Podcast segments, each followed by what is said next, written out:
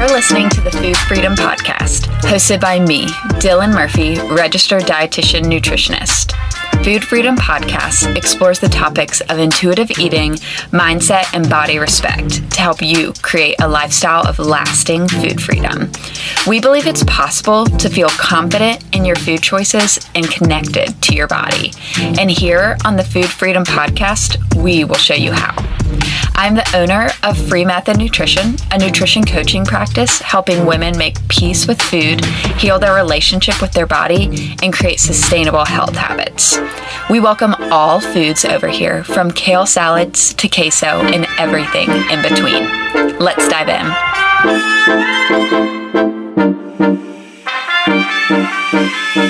Hey, Christyna, welcome to Food Freedom Podcast. Hi, thank you for having me. Yes, you're so welcome. Thank you so much for agreeing to come onto the show, too. I know what we're going to talk about today, um, my listeners will really, really enjoy and get a lot from. So, thank you again. Um, so, yeah, so to start, I would love just for you to introduce yourself, um, who you are, where you live, what you do, um, just kind of a little overview. Okay. Hi, I'm Christyna. I'm a registered dietitian.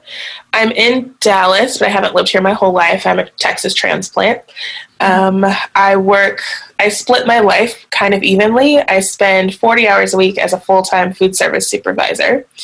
Um, that's my moonlight. That's what I do to like afford my, my actual baby, which is my private practice, where I see right now it's about a 50 50 split of like eating disorders, disordered eating, and then the other half is intuitive eating.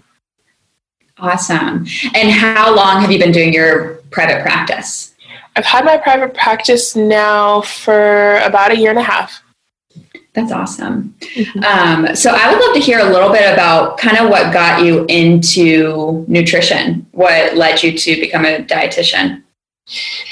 It is split between um, my own strange relationship with food and then also a lot of my family has chronic illness. Mm-hmm. and so somewhere in my younger brain i thought oh well i'll go to school. I'll become a dietitian and i can help my family. Yeah. fast forward i don't actually talk to many of them about nutrition but still a very helpful degree. Yes. That's awesome. Yeah it's interesting. I feel like a lot of dietitians get into the field for very similar things of either like our own kind of disordered relationships relationships with food or kind of similar of like having a family member with some sort of chronic illness. Um, and I know before we hit record, we were kind of talking about the difference between really what we learned in school and then now kind of what we've had to almost unlearn is what you said to really give our clients the best care that they need. Um, i would love for you to expand on that a, a, little bit just for people listening and maybe even kind of specifically speaking to people who aren't dietitians and maybe kind of don't know exactly what we're taught in school and then what we kind of have to unlearn and relearn.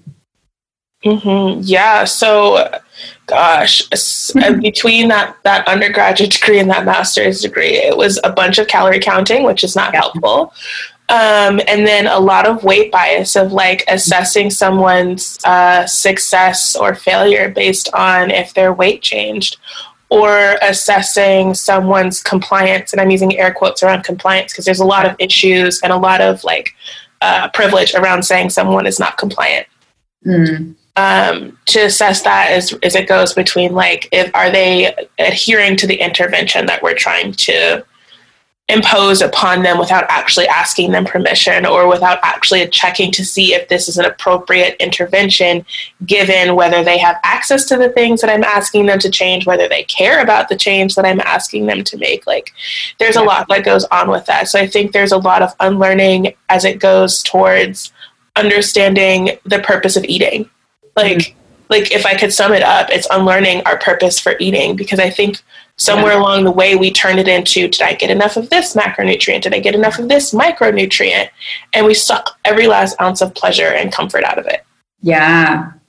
That's a really good way to put it. Yeah, so you have to try to put it all back in and take mm-hmm. out the parts that are unhelpful. Yeah, yeah, yeah. Because it's really, I see this with so many clients too, of looking at food strictly as like calories, how many macros are in it, how many this, how many that, and they don't see like the experience and the joy and the culture and all of the different things that can be in our food. Um, and really, we're not even, I think I had maybe one class in my undergrad kind of related to that but maybe it wasn't even a full class. I don't think we had any classes related to just yeah. like the enjoyment of. food. yeah, yeah. I think in my internship, I had like one day, no, probably one hour in one day where we just talked a little bit about like the enjoyment and kind of what different cultures, kind of how food differs. But it's like one hour is not enough to dig into that. Mm-mm, not even a little bit. Yeah, yeah. And so, one thing that I would love to talk more about and kind of pick your brain about is you mentioned you work about 50% with clients with eating disorders in your private practice. And I know for me personally, I've seen this and with a lot of my clients, and even just heard this from a lot of people on social media about how it can be really hard to navigate like shopping, buying clothes, um, trying on old clothes, worrying if they're not going to fit, and and then even like the underlying privilege that comes with that too of being able to go buy new clothes if your clothes don't fit. But yeah, so I would love to hear a little more just kind of about how you navigate that conversation with clients of why maybe clothing can be triggering for people with eating disorders, like why that could be like a scary, triggering, hard thing. Um, and then kind of yeah how you have that conversation with clients. Yeah clothing is probably i think what i spend at least 50% of my like time with my clients talking about yeah. um, just because it's that hey i think it's time to get new clothes if your clothes are uncomfortable. Hey like maybe we could try wearing seasonally appropriate clothing. That's a yeah. conversation i've been having recently of like because i'm in texas and a lot of my clients are in texas. My eating mm-hmm. disorder clients are definitely in texas. And it's like hey just so you know it's like 110 degrees outside. You probably it's okay to wear shorts. It's okay to wear a t-shirt um, and so a lot of that conversation is it starts with we talk about not internalizing it. So like mm-hmm. the clothing's job is to fit you. That's the sole purpose of the clothes is to be on your body and to protect you from either sunlight or the yeah. the elements. Mm-hmm. And if the clothing does not fit your body, that means it's not serving its purpose. The clothing has no moral value. It cannot think, it can't vote, it can't do anything other than be on your body and do and serve its clothing function. Yeah. So if the clothing does not fit, that's not a problem with you. That's a problem with the clothing. Yeah.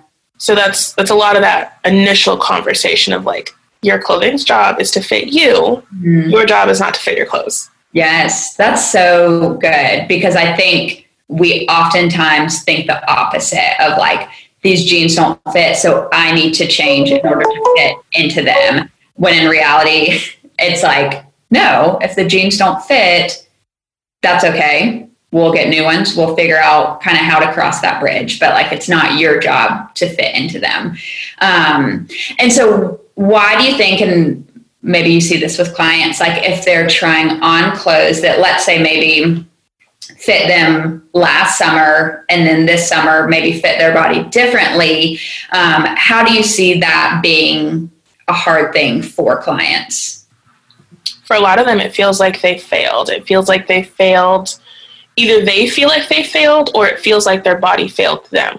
Mm. So it's a lot of that betrayal piece of like my body betrayed me. I thought we were going to do all this recovery work and stay the same size. Yeah. And I'm like, mm, no, that's not how that's going to land. I'm so sorry. Yeah. I'm like, yeah. Our body has to be allowed to take up the space that it needs in order for it to feel safe.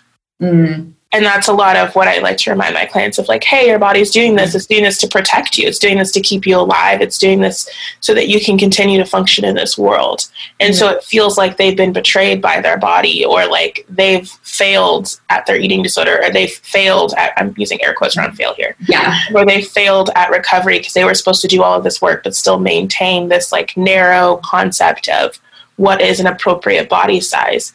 Um, and then that gets into a lot of that internalized anti-fat beliefs that happen there. So then we have to have a whole conversation around like people in larger bodies are still people. They have feelings. Mm-hmm. There's there's a lot there. And that conversation changes depending on the size of the person that I'm talking to. Because mm. it's one thing if they're in a small body going to a larger body, but if they're already in a large body going to an even larger body, there's a lot of like yeah. shame around that. And so we have to have a lot of conversations around giving ourselves compassion for the fact that we feel ashamed that we didn't um, hang on to the status quo or that we didn't do what we were supposed to do um, as a form of social currency. And I like to talk to them a lot about like your body is not social currency. It's not the thing that you need to exchange for friendship or for relationship, romantic or not. Like it's not that's yeah. not what we're exchanging. We're exchanging our like our presence with someone. We're exchanging our intellectualness with someone, but not our actual physical body. Mm. Um, so then it's a lot of I do a lot of digging for my clients. I do a lot of the legwork in terms of like mm-hmm. I'm not going to send you out into the Google sphere to try to find new clothing. I'm going to make suggestions for you. Yeah, so it's like a very safe, um, structured environment. So I will either look up like, hey, these are places that are a lot more size inclusive. So they go from really small sizes to very large sizes. Hey, you can order these things online here, and they have a great return policy, sans Corona. Um, Corona's jacking up all of our return policies.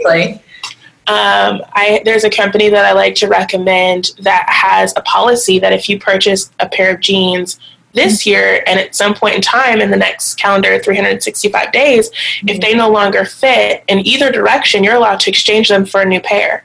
Wow. What company? I'm gonna have to it's called universal standard and i love the company because they have very small sizes to like very very large sizes. Yeah. so for a lot of my clients that feels like a much safer place to shop because mm-hmm. they know that there's something there for them. Um, it is a bit of an investment because the clothing is a little bit more expensive, but I think it's mm-hmm. also like a lot more ethical. There's a lot going on there with that, so I'm I'm fine Love with that. But it's really that like me doing this work of like what do I think is going to be a great brand for them to shop at that's not going to make them feel like they need to stay in a specific body size. Mm-hmm. But then also I teach a lot of my clients what the heck is a zipper? Like, why do we have those? Yeah. What purpose do they serve? Like, yes. is it fair to like steal your mojo? Go yeah. for the go for the elastic. Like, yes, save yourself all. Yes, it's way more comfortable. it's so much more comfortable. I literally don't think I own pants currently that are like in my rotation that have a zipper. Yeah. Uh, and I, I definitely haven't worn any since coronavirus. oh no, I don't think I've worn any in over a year. Yeah. And I think it helps us settle a lot easier into our fluctuating body image mm. of like okay my pants still fit even though i feel like my body changed even though i feel more bloated right now even though i feel insert whatever my clothes still fit and they're moving with me and they're not uncomfortable at the end of the day because like you got to eat. And yeah. I always remind my clients, I'm like, if you're going to put this clothing on, I need you to ask yourself, can I eat all of the food I need to eat in the day and get to the end of the day and still feel comfortable? Because if you're mildly uncomfortable when you put the clothes on at the beginning of the day, it's not going to work yeah. at the end. So like, yeah. don't, you don't need that kind of negativity in your life.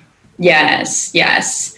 Um, and I love how you mentioned earlier about our body not being social currency because that's just such a good way to frame it. Because I talk about that with clients of you know our body like you mentioned earlier like with clothes not being good or bad like our body it's we're not good or we're not bad. Our body is just who we are. Um, and so knowing like we're so much more than that. We bring personality we bring intellect we bring so many other things but that is very countercultural because our society tells us the you know shape of our body, the color of our skin, all these different things define us, um, or are our social currency. Mm-hmm. Um, and so, thinking through clients who kind of reach that point of maybe being in a clothing size that's not fitting in their body anymore, whether it's up or down, whatever way. How you mentioned you usually do kind of that some of that legwork for clients, which I love that because I know that can be triggering if like you go to a website and I know some websites, I talk about this with clients. If you go on and you're scrolling through and you don't see anyone who looks like you, and it's like, I don't feel welcome here. Like, no one, whether it's the size, the color, the like able body, whatever the differences may be, it's like, if I don't see myself represented, why would I want to buy from that company? Um, so I love that you kind of do that legwork for, for them what are some other tips or strategies you may share with clients who are kind of in that place of needing to kind of, I guess, quote unquote, like clean up their wardrobe, tidy up their wardrobe um, to be more, or I guess to be less triggering? Um, I literally just did this this year. So, and I actually did an entire podcast episode on this on my like on my yeah. podcast because it was oh, okay. such a transformative experience. Uh-huh. So, um, I like set aside a, I think it was like a Saturday morning, and I was like, all right, Christyna, you got to clean out your closet. There's like so many things in here you're not wearing, just get rid of them. And I had done some like Pinterest research because you know Pinterest does all. Yes. and um, one of the, th- I was like looking up how to like declutter, and one of the tips was don't touch it before you make the decision because when we touch things, we form a bond. Yeah. Because that's just how humans are designed, and I'm fine with that if I know that right? So I said, mm-hmm. okay, I can't touch any of these things before I make the decision.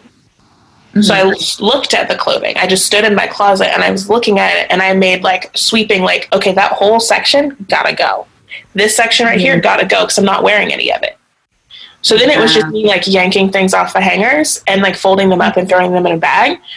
And then I was yeah. like, okay. And I stood there and I was like, oh, is there anything else I want to get rid of? But like, having told myself, okay, you can't touch it before you make the decision, made it mm-hmm. so much easier because it was like, oh, I haven't worn this in forever. It's not my style. I know it doesn't fit because the last time I had it on, like it was kind of snug then.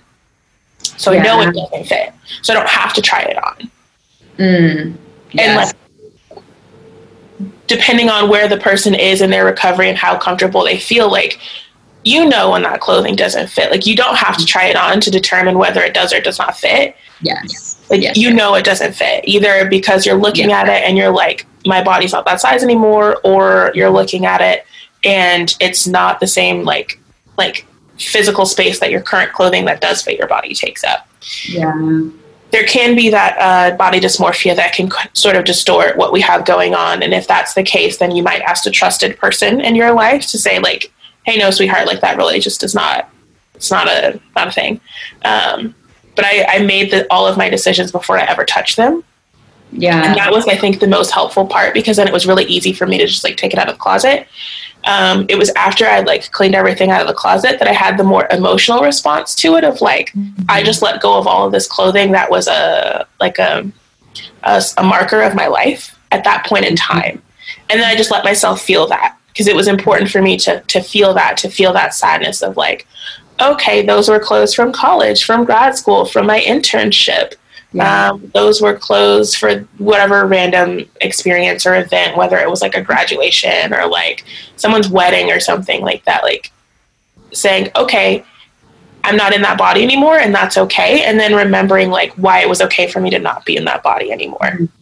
Yeah i love that uh, yeah, and I think giving yourself that space to feel is so important because it's easy. Well, it's not even easy to do something like that in general, mm-hmm. but it's easy to go through things like that kind of on autopilot of not really wanting to let yourself feel. But then, you know, with emotions, you're eventually going to feel them, whether they kind of explode and come to the surface or how they end up presenting. But giving yourself in that moment time to recognize, like, okay, this is hard, this is sad like I'm letting go of these clothes and clothes can kind of hold stories too, like you were talking about. Like I wore this on the first day of my internship. I wore this at my best friend's wedding or the different stories that our clothes tell, but then knowing like it's okay to say goodbye to them too. Like they've served their purpose and my body's changed and now maybe my body's in a safer place than it was when I was wearing these clothing or these clothes yeah that's that's really good. And so then kind of taking that to the next step of knowing being able to get rid of clothes that don't fit and then potentially open up space in your closet to bring in more clothes i know that also adds a layer of privilege of being able to just throw out clothes or donate you know get rid of them however sell just remove them from your closet and bring in new clothes isn't an easy thing to do either. Um, so, how I think first, maybe kind of explain a little bit more of that to our listeners of what, when we say kind of the privilege that comes with being able to buy new clothes, kind of what that even what that means. Yeah, that one that's got some layers. It's an onion. Um, so there's the privilege, the financial privilege of being able to afford new clothes. There is the transportation privilege of being able to like get to the place that sells clothes. Yeah. Um, and then to like bring them back home with you. There is the privilege of even having somewhere to store them. Mm right? Assuming that you have either the closet space, the drawer space, something somewhere to store the clothing. Mm-hmm. Um, there's the the body privilege of existing in a body where clothing is there's lots of clothing options for you, mm-hmm. and I must say, like. We've come a long way in terms of like clothing for larger bodies being even remotely stylish. Like there's clothes now, I'm like, they don't make that in my size. I think that's really cute and I want to wear it. Yeah. Um, but even then still like that clothing typically is more expensive and it's a lot harder to find mm-hmm. and even if there is a clothing store you know in the mall or like you know like the Torrid of the world or something yeah. the selection is still so small and then all of the ex- i'm not air quotes around extended sizes but like the extended sizes are available online Mm, yeah. But I still can't try this on in the store to determine does this really fit my body. And mm. even then, like you could put the clothing on and it fits, but it does nothing for you. And not yeah. because it's not flattering, but because you don't feel like yourself in it. It feels like you're playing dress up. So mm. it's important to be able to have that experience of trying it on if you're like physically able to do that. Because then there's also that of like being physically able to be in a store and try clothing on. Mm. Like there's a lot of privilege in being able to like physically do that to like dress yourself or like whatever. Like I think of um, people that I know that maybe don't have that same privilege, and so there's mm. there's layers to that privilege of being able to spend your money and your time, yeah, to go out and to purchase new clothing. Yeah, that's yeah, that's a really good way to put it. And thinking about like you mentioned, being able to buy clothes in store versus having to like go to a store and then realize like oh my size isn't available in store. I have to go online to buy it. Like it's easy for that to let that like morality kind of seep in too of like so my size must be bad if they don't even carry it in the store.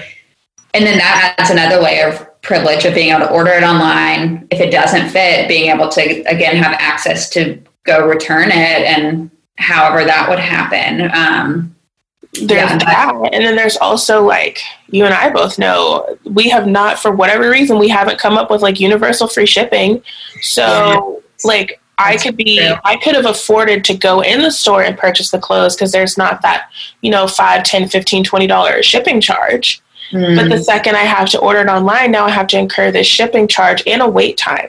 Mm. There's a shipping charge and a wait time. And depending on what's going on, maybe I genuinely need this clothing like none of my clothes yeah. fit and it's making it really hard for me to exist in my everyday life mm. um, i had this conversation with a friend of like when it was like really like shelter shelter in place mm. of like none of my clothes fit like like none of my clothes fit my clothing doesn't fit my pajamas don't fit my undergarments don't fit like mm.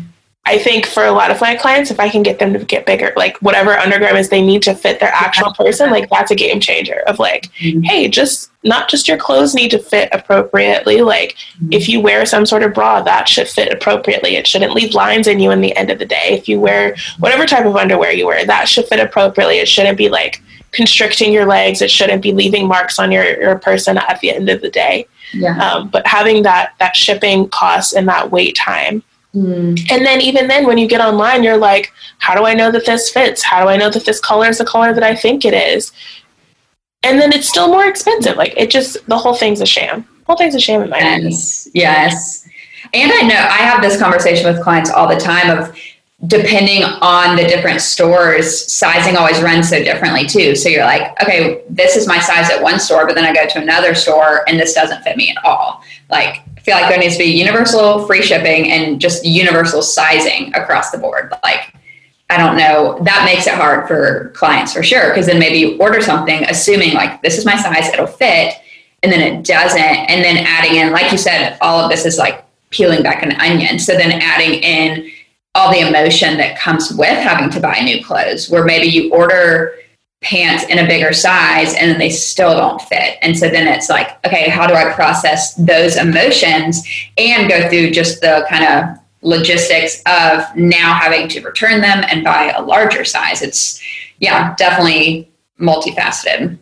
And I think this is because I have clients that are uh, masculine, and like I feel like not that they don't have their own body image struggles because they do. Yeah. But I feel like the clothing arena is a little bit more cut and dry of mm-hmm. like if this is the pant size, is the pant size regardless yeah. of where I go. Yes. And I'm just like, oh, why can't we get that? Like what is it with like feminine clothing that makes yes. people like I can just bend the rules however I want. Like stop that. Yes. Stop that. Yes. Make this universal, please. Seriously, I feel like it would make everything so much easier. It um, would, but then I think that that would easily dismantle the diet industry if all the clothing sizes were universal. Yeah, that's good. I, talk a little more to that. That's really good um, I th- think about it, right? So if all the clothes, like if I can go to every single store and know that this clothing item fits, I don't feel the need to change my body so mm-hmm. instantaneously because I put this clothing on in the store and it didn't fit, even though if I had the same size on at a different store, it would fit.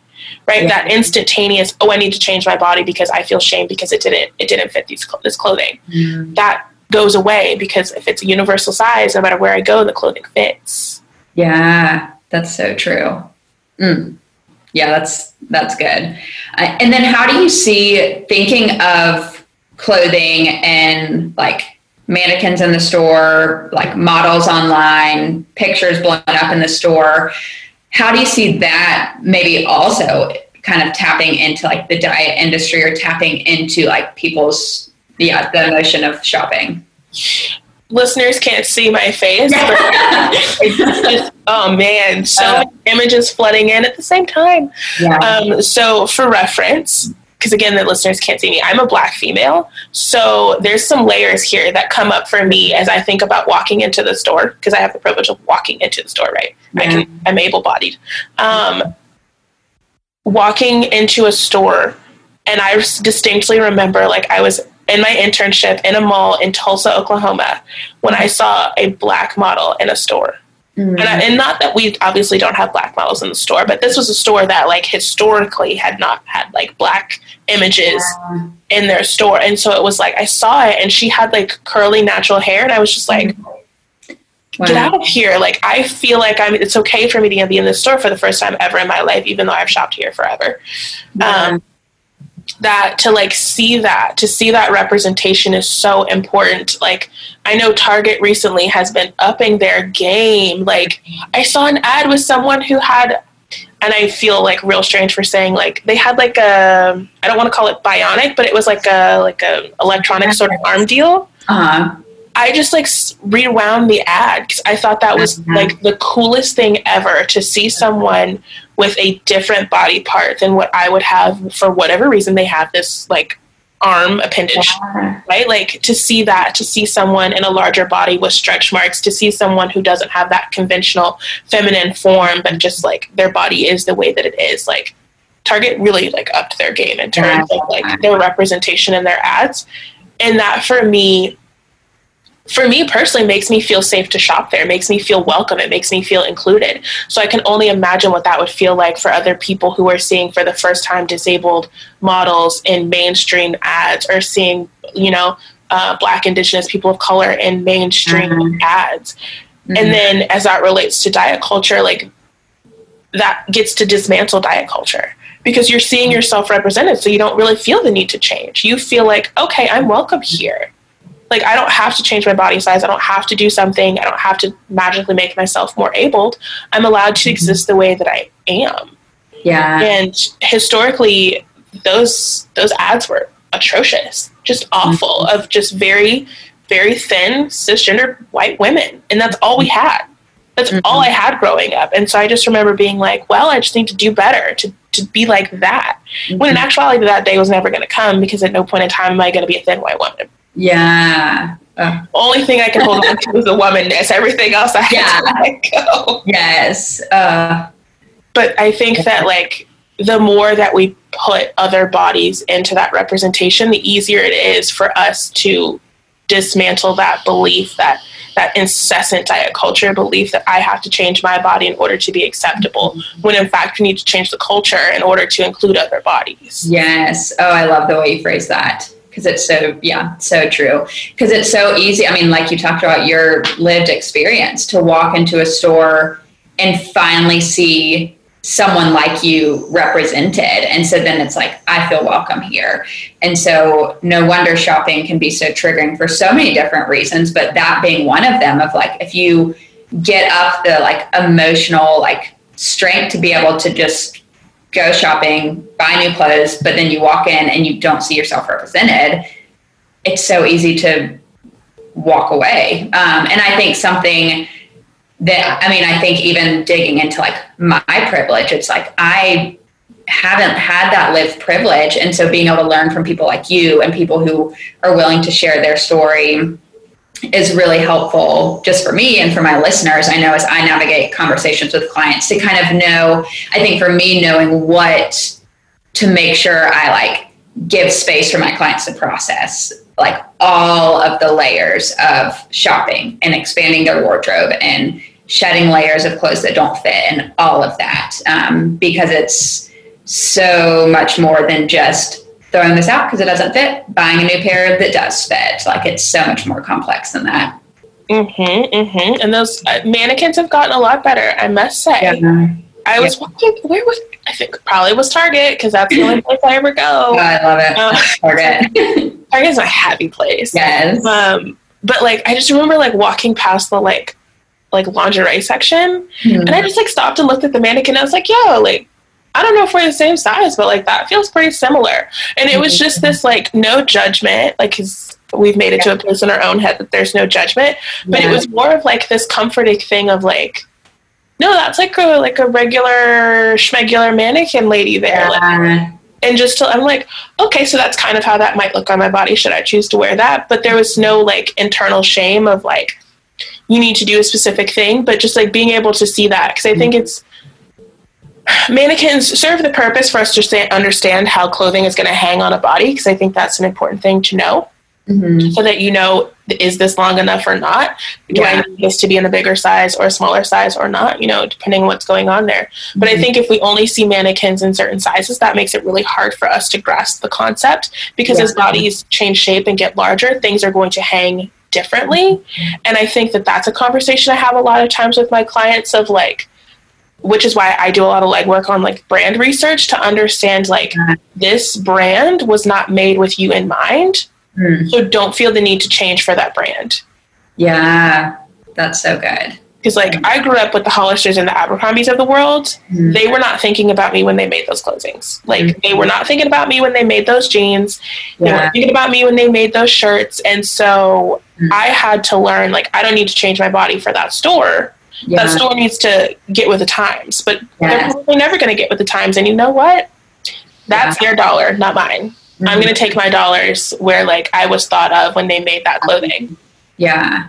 Mm, that's so good. What are some brands that you, I know you mentioned one earlier, but what are some brands that you either typically shop yourself or will recommend for clients? Um, yeah. Yeah. So my if we're online shopping, I love Universal Standard. If you have the coins to afford it, it is a little bit more on the pricey side, but it's more of like investment stuff. Yeah. Uh, and the like the quality of the clothing is really good. Um, I also um, I don't personally have experience with Eloquii, but that's also because I'm not their demographic. Their clothing does not fit me. Mm-hmm. Um, but that is uh, larger size, extended size clothing. Yeah. And they have a lot of options there online. Again, a little bit pricier. Um, if you have one, because I know there's privilege in having a target. I had to learn that in grad school that there's mm-hmm. privilege in having a target because yeah. their their locations are based on median income. Wow, I did not know that. Mm-hmm. Uh, Isn't that I, now that I kind of like envision where I've seen targets, it makes sense. But yeah. wow, yeah, that's wild. Yeah, because the place that I did my internship in Stillwater, Oklahoma, one of the reasons they couldn't get a Target is one because they had too many WalMarts. They like it was written in that they had to wait so many years after building a Walmart to add the Target. But then wow. also the median income of Stillwater just does not meet what they would require to, sustain a Target. Mm. Which is like I'm Target queen over here. Yeah. Um, but Target has like consistently added more and more and more to their like style repertoire but mm then also like have made a lot more inclusive choices around like clothing as it regard like uh, relates to ethics. So like I always recommend Target. Like if you have one near you, yeah, like slide in there. Um, I'm trying to think who else. I've let go of some of the more fast fashion options personally, mm-hmm. just based on my own ethics. But like, yeah, um, H and M for the longest time I shopped there. Um, we we don't really. I mean, you can shop at Forever 21. I just I feel yeah. like I'm a little a little too old for that. I know. Just a little like Forever 21. Well, I'm not currently 21, so I don't know. Ooh, haven't been 21 in a little. Yeah. um, I also, as I've got, I feel like mature enough now to shop mm-hmm. at like the loft and uh, they yeah. have quite a few size options they also have options for people in like shorter bodies which i think is helpful yeah. Um, those are the places that i typically recommend to people. Mm-hmm. and then i will like do extra internet dives to try to figure out other things because like my style is very narrow but mm-hmm. obviously not everybody dresses like me.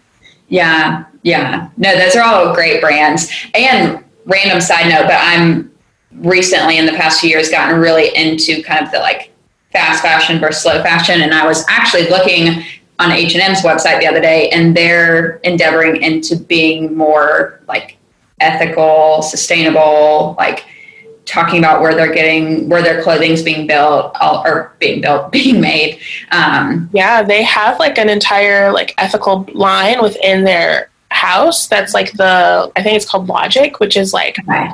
I, I I can't say whether it's made in the states or not, but it's like more yeah. ethical. It's usually a little bit more expensive compared to their other items. Yeah. Um, that fast fashion side, I'm like, ah, come on, H and M. But then that slow fashion side, like, mm, okay.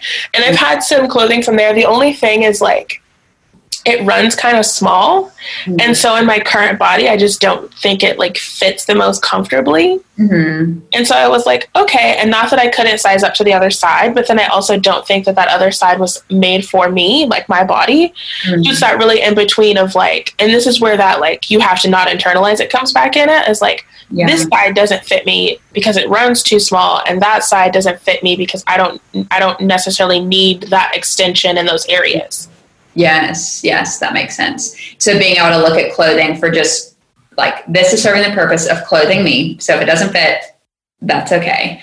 Um, yeah, that's good. Clothing is functional. It's not like it's it's, it's functional and it's, it's an expression of who you are, but it's yeah. not who you are.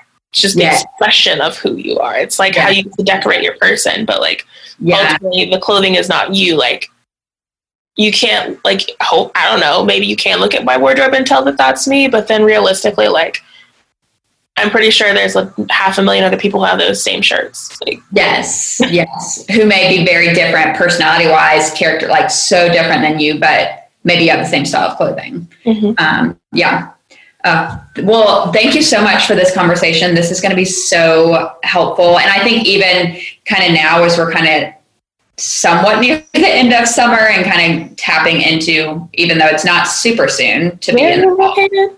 in Nashville, Tennessee. That's why you said the end of summer, and I'm just like, what are you talking about? started. Oh yeah, I'm, I'm in Dallas, so I'm not over until like October. yes, which is funny that I say that because I'm originally from um, Charleston, South Carolina, where it's like summer is pretty much like 11 months out of the year. So now I'm like, I've been in Tennessee too long. But yeah, Nashville gets somewhat fall weather like September. So we're still not close. But as we're eventually tapping into kind of transitioning wardrobes, I think this will be a helpful conversation too. Mm-hmm. So the way I like to end episodes is I love to hear a just a favorite food memory that you have whether it's from growing up or a restaurant you love or a specific recipe you make or just a favorite food memory you have because one of um, the big passions i have with clients and with um, people that i talk with is helping people realize that food is more than just food and we talked about this this might have been before we hit record too we talked about how food is so much more than just calories, macronutrients, et cetera, et cetera. So I would love to hear just a favorite food memory that you have. Um, I'll share a recent food memory because I have quite a few that like date back forever into my childhood, but I think this one will be really helpful for a lot of your listeners. Um, I went to FNCE, which is like a massive gathering of dietitians, which you can imagine how that would go. Um, but I went to FNCE oh. in 2019. That would be the appropriate timestamp there. And I like met uh, some dietitians that I like still talk to to this day, lovely women. Um, and they were like, "Hey, do you want to go get dinner?" And I was like, "Sure." Had no idea what restaurant we were going to. Right? Talk about like a younger version of me would have been terrified, absolutely terrified. Yeah. The older version of me was like, "Sure, let's go. We'll just figure it out when we get there." Yeah. And like, so we go, we land in this restaurant, and I like it was just like farm to table, like super like cozy, like you almost can't see because the lights aren't on, and there's three candles on the table best food experience I think I've had probably in the last like year and a half of my life because it was just like I'm at this restaurant, I have no idea what the menu is, and I'm just gonna figure it out when I get here yeah. instead of having to like look it all up and find out everything that's going on. Mm-hmm. And then just being able to choose in the moment. And I cannot explain to you how delicious mm-hmm. that pumpkin and butternut squash macaroni um like oh. ravioli was. Yum because it was just like it was that time of year, so the pumpkins were fresh. Mm. And, oh my, oh my! I still want it. Like I would have. And now I'm like, I need that. it was so good. And then oh, I had awesome. this like pumpkins. It was like a pumpkin themed thing I had going yes. on here. Yes, Everybody else at the table had something else. I was just down for the pumpkin. Yes. So I had like this pumpkin cider, these pumpkin and butternut squash like raviolis, mm-hmm. and then I had at the end I had um, this pumpkin creme brulee. Ooh, yeah. So the whole like pumpkin like, like everything extravaganza. Yeah. all the other ladies at the table all ordered like everybody ordered something different, and we were able to just like try off of everyone's plate. Yes. And then it was it was just this experience where I was like, "Hey, I'm just in this restaurant. Don't know what's going on. We're just gonna mm-hmm. figure it out. Don't care about the calories. Don't care yes. about the ingredients. Don't care about the nutrients and just like sitting and having conversation with people and not feeling like I need to be so absorbed in my plate, but then also just genuinely being excited by what's on my plate because it tastes really good. Mm. Like I love that. Yeah. What a great like it's uh, like here. Like I still get yes. And you can like almost like still taste it when you talk about it. It's like oh, I love that. And that's so true about um, just like the spontaneous nature of that. Like being able to go to a restaurant and try new things, not have to look at the menu before. And it's so enjoyable and a memory that you will always remember. And then when you add in like community and meeting new people and maybe being in a new place and all of that. Yeah. I love that story. Um, so, lastly, I would love for you to share where people can find you because you have an amazing Instagram account, which is how I found you. I love what you post. I'm always so inspired by it. So I would love just for you to share where listeners can find you. I am on the internet. You can find me on Instagram at encouraging dietitian. Or for my slightly more snarky side, you can find me on Twitter at encouraging RD. And I also publish a podcast, Intuitive Eating for the Culture.